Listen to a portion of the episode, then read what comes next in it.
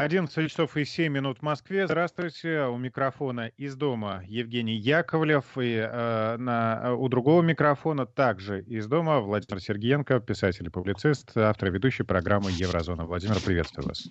Здравствуйте, Евгений. Здравствуйте, дорогие радиослушатели. Ну вот, э, новые условия жизни добрались до всех. Теперь мы вещаем все практически ведущие Вести ФМ из а в Европе тем временем, э, как мы только что слышали из новостей, уже думаю о послаблениях, о том, чтобы снимать не, э, некоторые чтобы экономика возвращалась к нормальной жизни. И тут есть некие противоречия. Кстати, даже Всемирная организация здравоохранения говорит о том, что э, вроде бы уже можно начать снимать э, э карантинные маски. меры. Да, маски, да. Но при этом все равно э, считают, что делать это преждевременно. То есть э, непонятно, то ли снимать, то ли не снимать. Но что можно сказать, что народ э, действительно устал от самоизоляции, да, насколько мы знаем, в Европе какие-то страшные вещи происходят с домашним насилием, потому что люди уже устали друг на друга смотреть. И не только мужья применяют силу, но и жены даже бьют мужей. А, э, и, видимо, оно как бы побаиваются, и на улицах уже протесты даже начались. Может быть, все-таки действительно дают зеленый сигнал такой, что, ребят, потерпите, совсем немного осталось, и скоро вернемся в нормальное русло. Да, Евгений, все так есть, и, и разговоров много, и жизнь застыла, прям какой-то студень. И я попрошу вас напомнить радиослушателям телефоны, по которым можно с нами связаться по WhatsApp и по смс, как там. Да, друзья, мы все, все сообщения читаем. 903-170-63-63. Это наш э, э, портал для э, сообщений в WhatsApp и Viber. А также 5533 в начале слова «Вести». Пишите сообщение сюда смс-ками э, в начале слова «Вести». WhatsApp в любом случае бесплатен. Ну, в том смысле, что за само сообщение платить не надо. У меня на экране не выпрыгивают. И, дорогие радиослушатели, подписывайте ваши сообщения. Это замечательно, если видно, откуда оно и как вас зовут. Если рассуждение или вопрос, чтобы обращаться к вам по имени, это, мне кажется, всегда приятно. И не забывайте сказать доброе слово. Если вас действительно что-то заинтересовало, тем самым понимаешь, что не только не зря работаешь, но и направление, в котором этот интерес выстраивается. Ну, вот, точно, хочется побольше добрых слов, да, негатива вокруг нас так достаточно. Я хочу поздравить э, с начавшимся праздником Рамадан э, мусульман, пожелать им всего светлого, доброго и благополучия. И вместе мы все противостоим вот этой вот заразе, поэтому еще и терпение. Вот.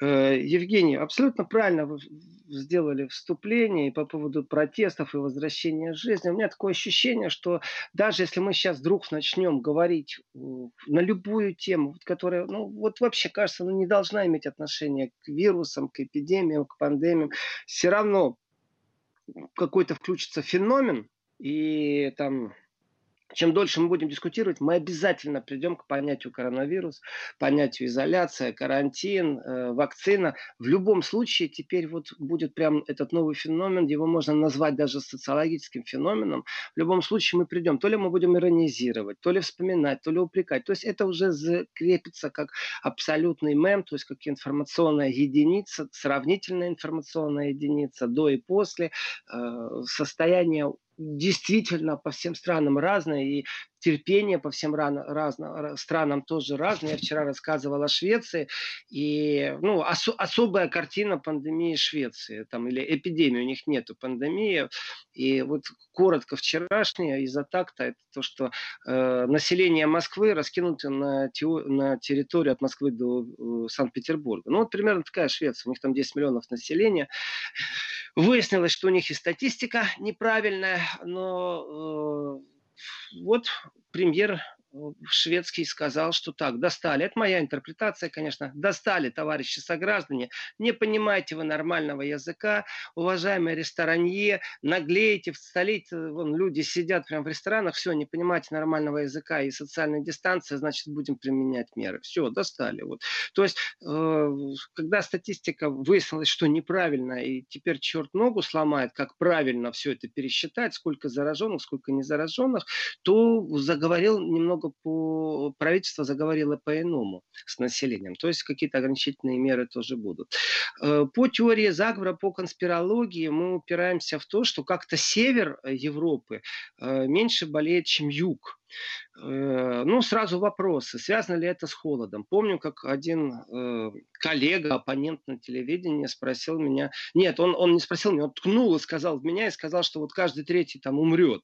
Умничал. И потом говорил, сейчас лет начнется, все вирусы тоже умрут. Вот. Э, а получается, что как-то на юге больше, чем на севере болеет. Значит, к солнцу не имеет отношения или как?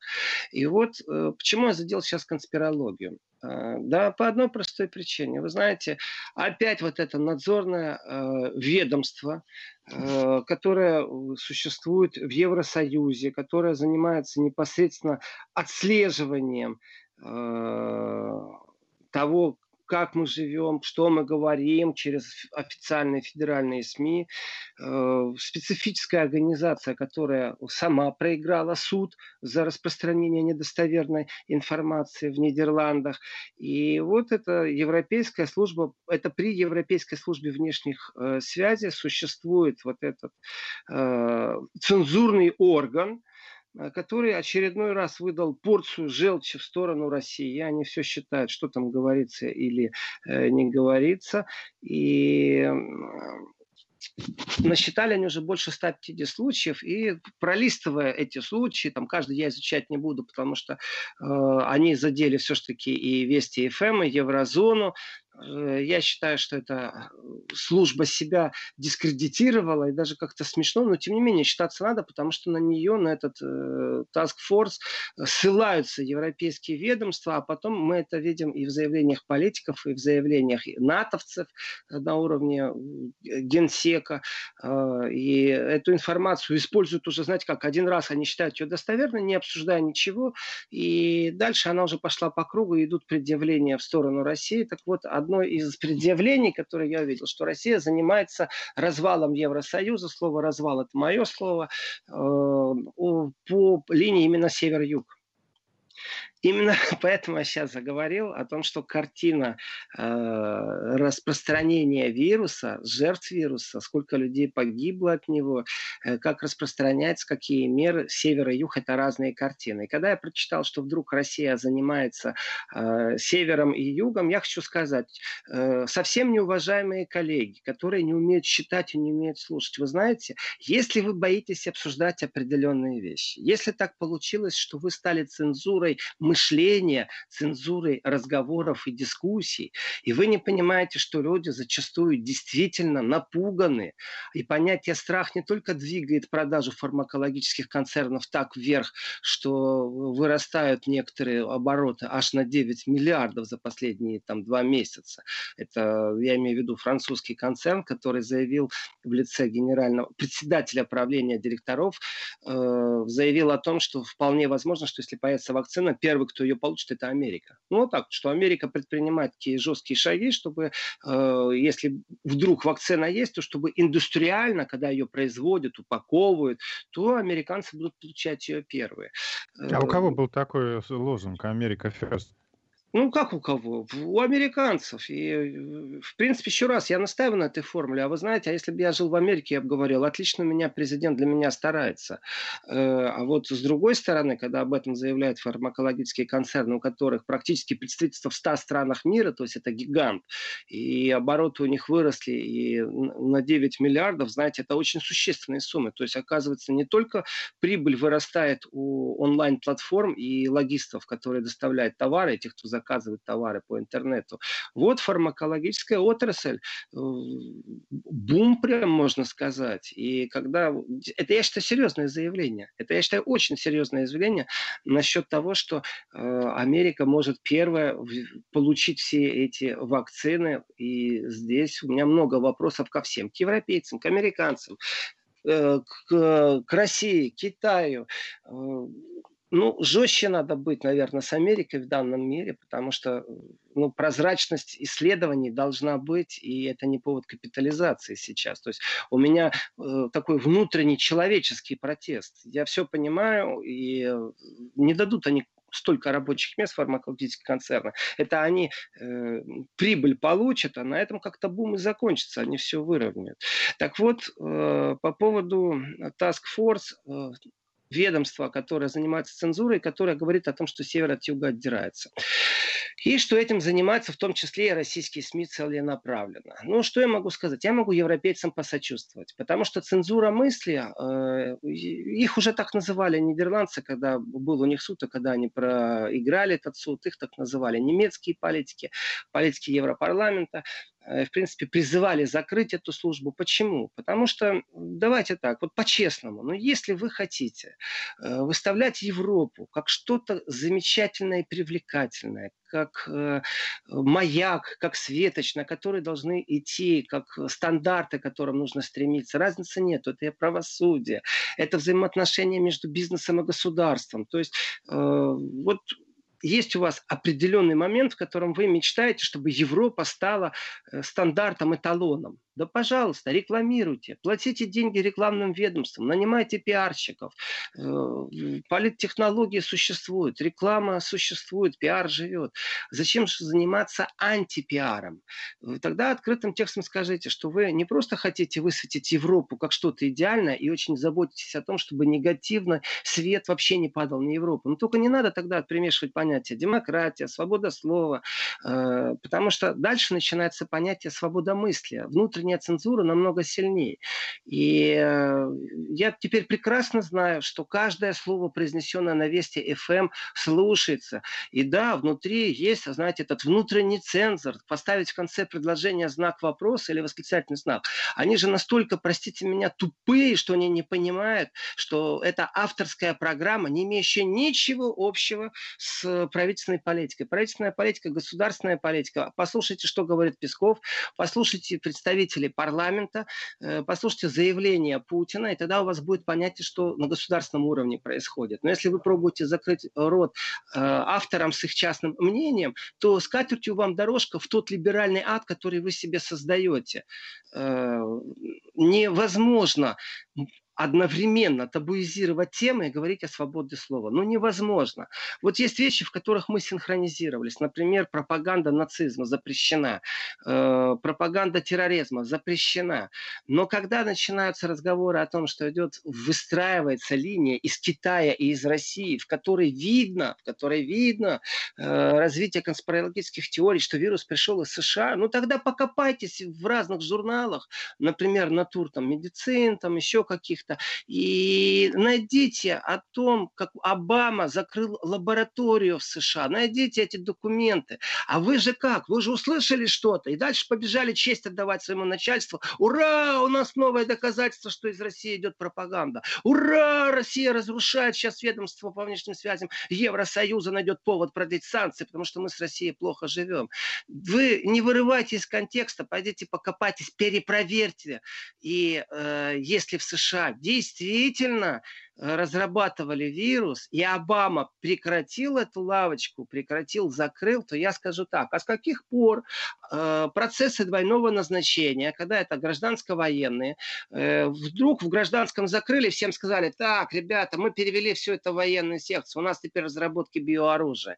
Или существуют договоренности, как по ядерному оружию, в котором не присоединяется к разработке биологического оружия именно нового поколения. Не какой-то там Зарин, химическое химическое оружие столетней давности, а именно новое. Мне, простому человеку, объясните, где инициатива из Евросоюза? Вы не закроете мне рот. Вы просто трусливые, дорогие мои цензоры из Евросоюза, и не можете признаться, что нужно поднимать вопросы лабораторий, когда собирают биоматериал, никому не объясняют почему.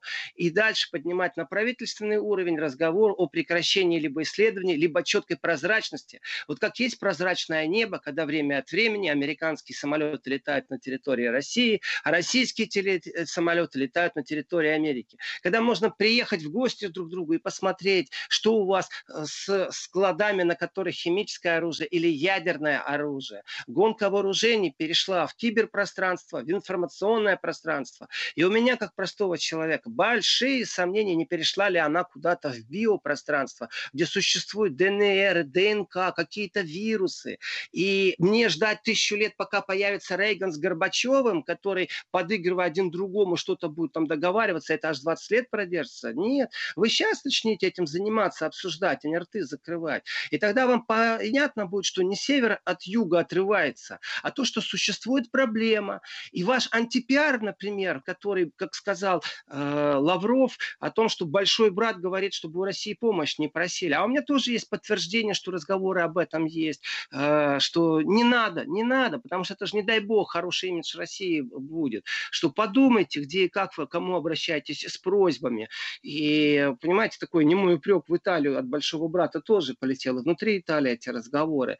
И север с югом раздирается не потому, что из России, из Кремля кто-то об этом говорит или думает, а потому что Евросоюз абсолютно опоздал с помощью, когда начинался коронавирус, с помощью Италии. Абсолютно опоздал. Есть такое не подозрение, что даже не спешил, а начались, э, начались какие-то движения уже после того, как э, туда отправились наши специалисты военные.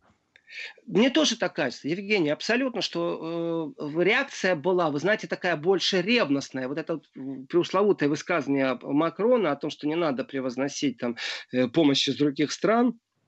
Мне кажется, что они очнулись, когда поняли, что свято место пусто не бывает. Сейчас Россия с Китаем придет, и они потом Италию у себя не оставят э, в Евросоюзе. Потому что э, ну, так есть, кроме внутренней ментальной благодарности за помощь, получается, что сработал эффект на перегонки. Ах, Россия, о, тогда нам надо тоже точно, срочно что-то делать, потому что нас тогда не будет.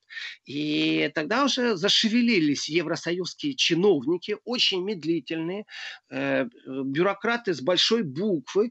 А дальше, вы понимаете, ну, немного ума надо, чтобы вот не превентивно реагировать. Я когда слышу там российских э, оппозиционеров, которые начинают критиковать, разговоры о коронавирусе и подготовка в России, если я сравниваю сроки, я не буду сейчас о мощностях, я не буду говорить, что вот у нас или у вас, там, при том, что для меня сейчас у нас это Россия, потому что я сейчас в России нахожусь, у меня нет возможности э, полететь э, к сыну, дочери в Берлин и перекрыто пространство воздушное для нормального передвижения, и я об этом тоже поговорю, как оно будет восстановлено, как авиаперевозки будут восстановлены, какие планы в этом направлении существуют, так чтобы люди тоже понимали. Вчера этот вопрос был, и сегодня тоже немного приоткрою занавес по новым данным, которые есть. Так вот, Италия почувствовала себя брошенной в какой-то момент. А, но в этом что, Кремль виноват? Или то, что Кремль послал помощь, виноват в том, что Италия почувствовала себя брошенной? Если послушать итальянских коллег, журналистов, если послушать их политические распри, если почитать их социальные сети, Италия внутри себя раздираема в какой-то момент была на фоне этой трагедии. И, конечно, претензия к Евросоюзу, нету больше того Евросоюза, да все, покончили с ним. Эти слова из Италии, расскажите мне, какое отношение имеет русскоговорящая программа к словам депутатов итальянского парламента, в которых много боли, много обиды, много правды и много претензий. Но видите, как хитро, выставляют претензию России, потому что Кремль ведет, и еще там Китай тоже, понимаете, все время ведет определенную политику, и с точки зрения э, направленности все время подчеркивается, э, что вот куда-то конспирология направляет в контексте э, присутствия э, США как создателя этого вируса. Ой, други мои, а вы откройте правду. Если даже вы не перевели все это в военное ведомство на территории США, когда Обама запретил э, определенные исследования, связанные с коронавирусом, с летучими мышами, со всем этим. Э, верю, что процентность того, что перевели, точно такая же процентов того, что не перевели военное ведомство и что не засекретили. Она одинаковая, только вы раскройте, сделайте открытым и транспарентным проверку, так, чтобы успокоились все.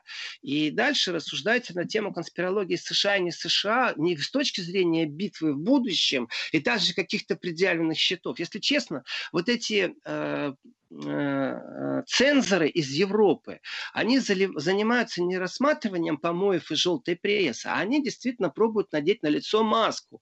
Только они с другой стороны маски, знаете, прикрепили скотч, клейкую ленту. И ты когда маску от коронавируса надеваешь, у тебя сразу бах и рот заклеили, ты говорить не можешь. На самом деле это определенная трусость вот этих э, и чиновников, которые придумали этот аппарат, и сотрудников, которые выполняют установку. У меня нет претензий ни к одному сотруднику. У меня меня есть претензия только к Евросоюзу, который создал организацию и финансирует, которая занимается цензурой. И кроме того, что она занимается цензурой, и это противоречит свободе слова, она еще пробует отловить все, что негативное связано с вот этим мифическим западным хорошим миром. Эх, люди, люди, помогать друг другу сейчас надо. И вот на этом слове насчет помогать. Я бы очень хотел подойти к теме. А, вчера тоже как бы затронули этот вопрос, а вот во время, когда идет э, этот ну, борьба, война с этим коронавирусом, вот э, как быть с финансированием НАТО. И я сказал, что кроме НАТО той проблемы, что я не вижу больше, как они 2% будут выделять, есть же еще и европейское формирование. И вот здесь вот очень интересные вопросы возникли. Я напомню, как это все развивалось. Э, ведь была создана организация, которая сокращенно по латыни называется ПЕСКО. Это системные оборонительные оборонительные проекты Евросоюза. И когда Евросоюз, там 20 проектов они запустили, такой пробный шар, может ли Евросоюз создать собственное оборонное ведомство, э, то, вы знаете, я помню, как Магарини в Брюсселе э, прямо оправдывалась, стояла на задних лапках, поджав хвостик и говорила, хочу четко. И когда я услышал эту фразу, думаю, сейчас она скажет американцам, которые на них давят, э, что-то такое резкое. А она так, хочу четко дать понять, Евросоюз является и впредь будет оставаться открытым для компаний поставок из США. Все, американцы расслабились, они же надавили на Евросоюз, что как вы там свою армию будете делать. И дальше в этой фразе все понятно. И дальше события развивались, вы знаете, знаете, эм, это, это была цитата Магерини. И дальше... Владимир, э, давайте, давайте заявление Магерини обсудим чуть позже, после выпуска новостей. Сейчас нам давайте. нужно с вами прерваться. Напомню, что программа Еврозона. Оставайтесь с нами. И мы возвращаемся в эфир с Владимиром Сергеенко. Слушатели пишут, вас не видно в приложении. Андрей из Новосибирска. Андрей, все дело в том, что мы работаем из дома, соблюдаем режим самоизоляции. А, такой вот самоизоляционный эфир. Владимир, вы с нами? Да, я с вами. Я продолжаю разговор о, о борьбе в Европе, в информационном пространстве и в неинформационном.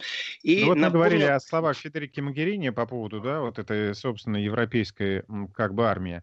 А, ну, а помните, уже не раз поднимались вопросы о том, что нужна своя какая-то армия Европе, и Макрон об этом говорил, и, по-моему, Меркель тоже присоединилась к этому. Почему не хотят дать вооружение свое. Сейчас я подойду так шаг по шагу, выстраиваю с погружением э, в предысторию, э, что сейчас происходит. И вот э, Магерини тогда, вы знаете, у меня было ощущение, что Магерини просто испугалась наезда из э, государства, которое first, из Америки.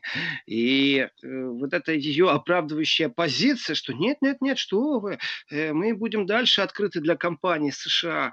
Э, там дальше фраза вообще прозвучало так. В Европейском Союзе нет акта «покупай европейское». Это очень важная фраза еще раз. Магерини, когда создавали вот этот проект ПЕСКО, э, говорила о том, что нету политики, нет актов, э, покупай европейское.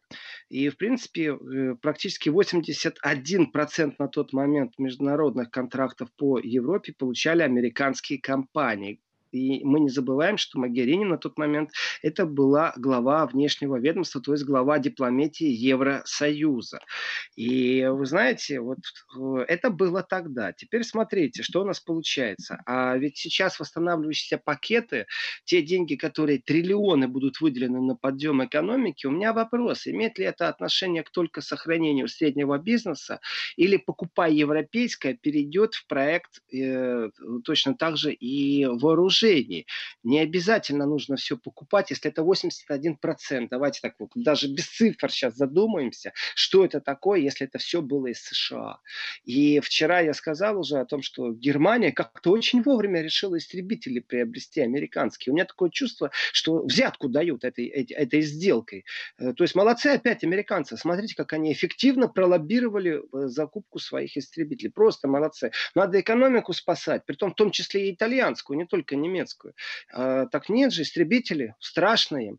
Почему я об этом сейчас говорю? Почему я говорю об объединенной армии? Почему я говорю о, о программе ПЕСКО? Потому что в Брюсселе отреагировали, э, это было на прошлой неделе, на постоянного представителя Российской Федерации при Евросоюзе Чижова, на его фразу о том, что Москва открыта к сотрудничеству с программой постоянного структурного сотрудничества Евросоюза. То есть вот это вот Permanent Structured Corporation, PESCO. И мне очень понравилась фраза Чижова о том, что Россия не видит проблем в усилении взаимодействия европейцев в области обороны. Ну, действительно же, нету никаких проблем. Ну, усиливайтесь. Но давайте рассмотрим сейчас совсем другие вопросы. Дело не в европейской армии, как в таковой. Дело не в оборонке. Дело не в концернах, которые борются, и в том числе по Европе, а за то, кто будет производить патроны и поставлять их, и как это все выглядит. Будут это чехи делать, австрийцы, швейцарцы. То есть э, Евросоюз Союз пусть сам в этом всем разбирается. Но смотрите, э, на это реагирует представитель э, европейской дипломатии, глава, который сменил Магерини. Это Жозеп, Жозеп Барель. Тот Жозеп Барель, который сказал, как только закончится, первое место, куда он поедет, это на Украину. Я думаю, что он э, поедет действительно на Украину, когда все закончится, с визитом демонстрации приверженности, направленности, обмана Украины дальше. Потому что в этой ситуации ситуации Евросоюз мог бы запустить проект, по которому Украину э, в перспективе, э, там, после наведения определенных синхронных э, векторов по экспорту, например, допустить на европейский рынок беспошлино. Ну, то есть Украина пусть будет вне Евросоюза, но товары украинские, чтобы шли. Тогда это будет спасение действительно для Украины, а не давать им э, какие-то э, затычки там на, для этой бочки, из которой льется все и сочится, которая называется экономика, для того, чтобы они расплатились там по текущим задолженностям экспорта и импорта. То есть там обмана больше, чем действительно помощи и правды. Мое мнение личное. Так вот, Э, Барель отреагировал. Тот, кто э, сменил Магерини на посту э, главы МИДа Евросоюза, ответил, что в принципе с Россией, он, знаете, такая фраза тоже мне очень так специфически, она мне так понравилась, я беру слово понравилось в кавычки, что сотрудничество с третьими странами в ПЭСКО как бы возможно, но эти страны должны разделять ценности Евросоюза. Тратьте евросоюзовцы миллиарды на то, что кто-то с вами не разделяет ваши ценности. Тратьте на это. Создавайте S-Start.com Task Force. Это и есть это ведомство, которое подчиняется именно Жозепу Барелю, которое занимается цензурой, которая пробует отловить в информационном пространстве что-то, и они создали специальный отчет. Это специальное обнов, обновление специального отчета Европейской службы внешних связей. Краткий обзор нарративов. Они еще и умные слова знают. Тратьте деньги, потому что когда нужно вам вертолеты, чтобы там в Чаде, в Центральной Африканской Республике запускать миссии, вы обращаетесь к России, у вас проблем с этим нету. Э, я понимаю, почему самолет из России летел странным маршрутом, а не по кратчайшему расстоянию в Италию. Потому что с такими людьми разговаривать на самом деле нечем.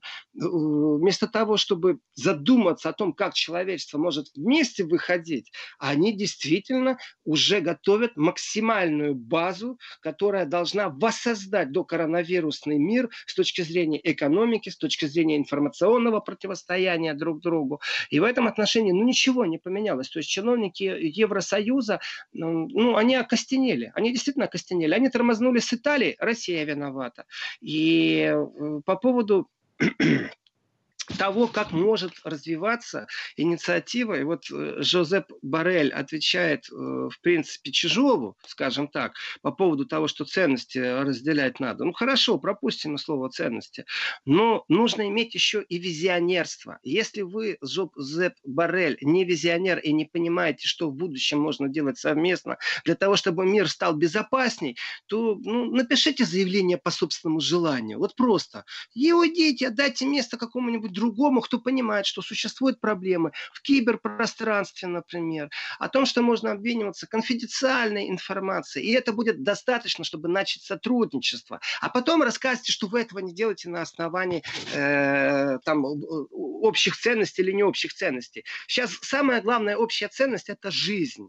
Вторая общая ценность – это тоже будет сейчас жизнь, только после коронавируса. И вот я читаю этот обновленный специальный отчет Европейской службы надзора, по-другому я не называю ее. Цензура мысли – это полиция мысли, которая будет вот, отлавливать, если там кто-то что-то им сказал. И у них там в резюме э, по поводу дезинформации.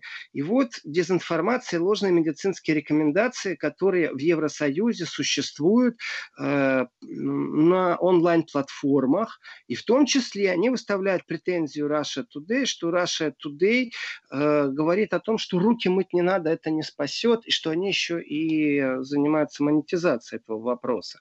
Я, правда, не понял монетизации в контексте, что э, за такое-то количество э, лайков или там э, выставленный в Ютубе репортаж, они получили э, деньги за этот, потому что, ну, за репортаж, если просмотрели, там есть такая возможность, что YouTube выплачивает деньги, если это пару миллионов людей просмотрел, или что они инвестируют, я не очень этого понял.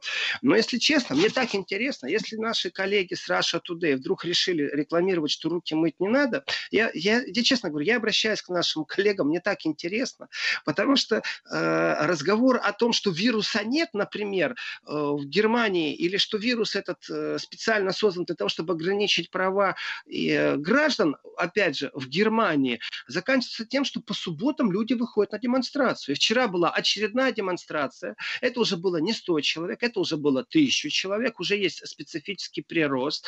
И э, полиция как бы перегородила возможность, вот там, где они должны были бы встретиться, это все то же самое место, это там, грубо говоря, э, ну, нужно перейти две улицы от Александра Плац, кто знает Германию, кто знает Берлин, это Александр Плац, это телевизионная башня, которая как Останкино выглядит, э, центр города, когда-то это был Восточный Берлин, и там находится еще и центральный аппарат партии левых и, и в том числе мое рабочее место, которое заморожено сейчас.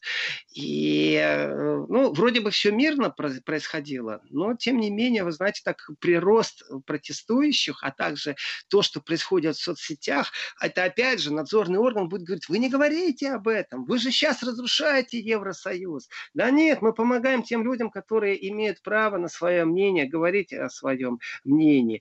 А и... мне вот интересно, Владимир, если у вот этой вот толпы, да, в тысячу человек, какой-то лидер, какой-то координатор, который собрал их всех и вывел вот так вот на улице. На этот вопрос вам предлагаю ответить сейчас после короткого джингла. Вести ФМ. Так вот, или же все-таки это была спонтанная выходка? Не, сейчас я отвечу, сейчас я отвечу, Евгений, но у меня заготовка, шаблон, который, ну просто я обязан просто его зачитать. Это прямо из этого специального э, э, отчета вот этого надзорного ведомства, что э, Россия в базе данных вот этого EUVS Desinfo на английском это все написано, с 22 января было зарегистрировано более 150 примеров про кремлевской дезинформации о коронавирусе. И дальше фраза, которая меня просто повергла в смятение. Российские федеральные СМИ сместили фокус внимания на то, чтобы подчеркнуть готовность России бороться со вспышкой заболевания. Также широко освещается российская помощь в Италии. Вы понимаете, что это э, те, кто там работают, я не знаю, что это за люди, какой у них менталитет, они э, оценивают русские СМИ откуда? Э, из батальона, например, Азов они набрали там ветеранов каких-то украинских, которые понимают русский язык, или которые являются вообще русскими, но украинскими гражданами, враждебно настроены к России. У них там мозг вымыт пропагандой. И им нужно статистику подгонять. А нет, молчать будем, да, что российский самолет приземлился приземлился в Италии, да? Молчать будем об этом, не будем об этом говорить. Или э, о том, что Россия а тогда готова еще это может помогать. Обернуться, еще может попрекательствами обернуться, что ага, Россия скрыла, чтобы садил свой самолет в Италии. Смотрите-ка, что мы выяснили. Хорошее чувство юмора, Евгений. Вы знаете, э, по поводу того, что Россия сместила вот это, вы понимаете, в одном предложении все это написать и про кремлевскую дезинформацию в одном абзаце. И... А конкретные примеры приводятся? Можно ли конкретные примеры? Как мы смещаем ну, интересный фокус внимания? Э, конкретные примеры, в том числе это Еврозона, та программа, в которой мы сейчас в эфире, Евгений, где я ведущий. Смотрите, они не пишут о ведущих, они вроде как, знаете, так нейтрально. Мы не атакуем журналистов, авторов, мы СМИ атакуем, критикуем.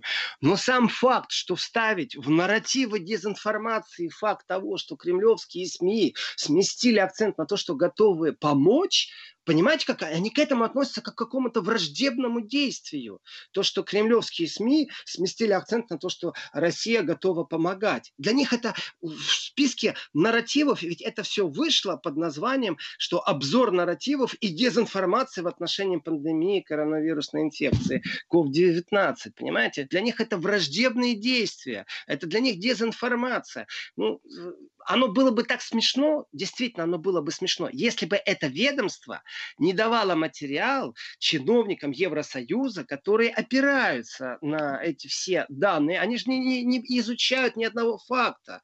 Они просто опираются и говорят, да, у нас 150 случаев, нам прислала информация, она, это дочерняя фирма, она подвластна полностью внешнему ведомству Евросоюза, поэтому мы используем статистику, вот у нас там 150 случаев, когда Россия применяла Господи, вы понимаете, на каком уровне все это сделано? Вопрос в том, кто бенефициар, зачем это нужно. Я говорю, что бенефициар является старое мышление, мышление вот этих вот э, поколений, которые воспитаны холодной войной. То есть то, что им нужен враг, это, знаете, отдельный разговор. А вот то, что они нашли этот враг, и они лелеют этот символ вражеский, и в этом э, вражеском образе я вижу на самом деле только борьбу за экономическое выживание Евросоюза. Но не подходите вы к нашим странам, здесь мы будем инвестировать, здесь мы будем спасать, здесь мы будем деньги давать. Пусть на две недели позже мы пришлем Тогда там маски или не маски. не спасайте. Да. Да. Я, кстати, хочу проанонсировать. Я вижу вопросы, я отвечу на некоторые. А вот я хочу проанонсировать, что во втором часе еще раз напомню, что расскажу о том, как будут восстанавливать авиаперевозки. Я хочу похвалить Европу за определенные инициативы, которые, ну, действительно по-человечески привлекли мое внимание. И есть примеры, которым и можно подражать, а может быть я не информирован, а уже есть подобные примеры. В следующем часе я дам не такую жесткую критику в сторону Евросоюза, а расскажу положительные моменты, положительные элементы э, о том, как это развивается. Так вот. Интересно, э, будет ли это отражено в следующем отчете? А, они занимаются еще раз, они занимаются цензурой мысли. Это поли, полиция на самом деле настоящая такая, знаете. У меня сразу перед глазами Кавка и Джон Оруэлл. Вот это, это они, это все к ним. Вот начитались Кавку ставку и решили у себя сделать. Мне их жаль где-то. Но давайте, чтобы уж точку поставить по поводу взаимоотношений э, России и стран ЕС. Дело в том, что Чижов дал интервью немецкой газете Die Welt. И э, вы знаете, я считаю, что это сейчас мое, не чижовское мнение, мое, что вот как кооперировать в оборонительном секторе и э, какие шаги можно сделать. На самом деле взаимодействие для того, чтобы хоть какое-то было, на эту тему надо начать разговаривать. И сотрудничество с ЕС в области киберзащиты в сфере логистики – это как раз слова Чижова. И Чижов напомнил европейцам, что в 2008 году Россия предоставляла ЕС вертолет для миссии в Чаде. И с конца 2007 по март 2009 силы Евросоюза проводили миротворческие миротворческую операцию с миссией ООН в ЦАР и Чаде. Соответственно, вы знаете, если уж говорить о том, что Москва и Брюссель сотрудничали в борьбе с сомалийскими пиратами, это тоже Чижов им напоминает, то тогда я скажу, что вам еще надо? Ну вот что вам еще надо? Ну, сядьте за стол и начните обсуждать, где вы можете что-то делать. Потому что не только безопасность, но и гуманитарные миссии иногда военные делают быстрее намного.